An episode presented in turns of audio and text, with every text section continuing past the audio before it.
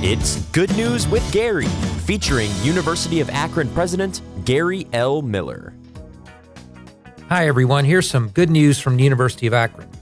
The end of the semester is always busy, but I hope everyone will make time to drop by SpringFest on Friday, April 29th. Students can blow off some end of the semester steam with axe throwing, virtual reality, giant games, and a zip line.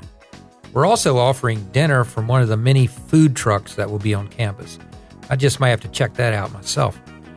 We're giving away a limited number of food vouchers and free UA swag, so check the SpringFest webpage on the UA website for more information about the event.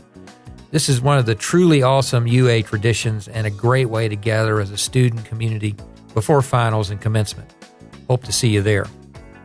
Here's some great news for anyone interested in a course of study that could lead to a career in one of Northeast Ohio's most important industries.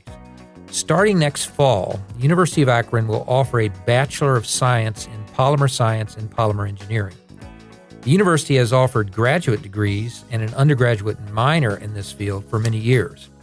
Expanding to a full bachelor's degree program will open even more opportunities for student pathways in the polymer industry. UA has one of the most well-regarded polymers programs in the country, and the university was recently ranked number 1 in the world for polymer science and plastics engineering, according to the global ranking site EduRank. Congratulations to the faculty and the staff at the College of Engineering and Polymer Science for their work to bring this new degree program to UA. Speaking of the College of Engineering and Polymer Science, we have a new dean. Dr. Craig Menzemer, who has been the interim dean since 2018, is stepping into the permanent role pending UA board approval. This is terrific news for the college. Dr. Menzemer has taken on a lot of projects for us, including the college's academic reorganization and the conception and development of the Timken Foundation Center for Precision Manufacturing. I know he's ready to continue building on UA's rich history and tradition in engineering and polymer science, and we're eager to see where we go from here under Dean Menzemer's leadership. I'm really thrilled about another respected member of the UA community who's changing titles.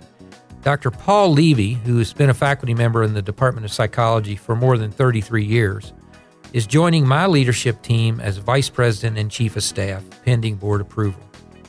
Paul and I have known each other since I accepted the UA President's position, and he's offered wise counsel and support since the very beginning.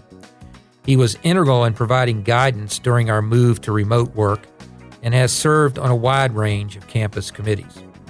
Paul will take over for Wayne Hill, who's retiring. I'm extremely grateful for the challenges Wayne took on during his time at UA, especially in the last 2 years.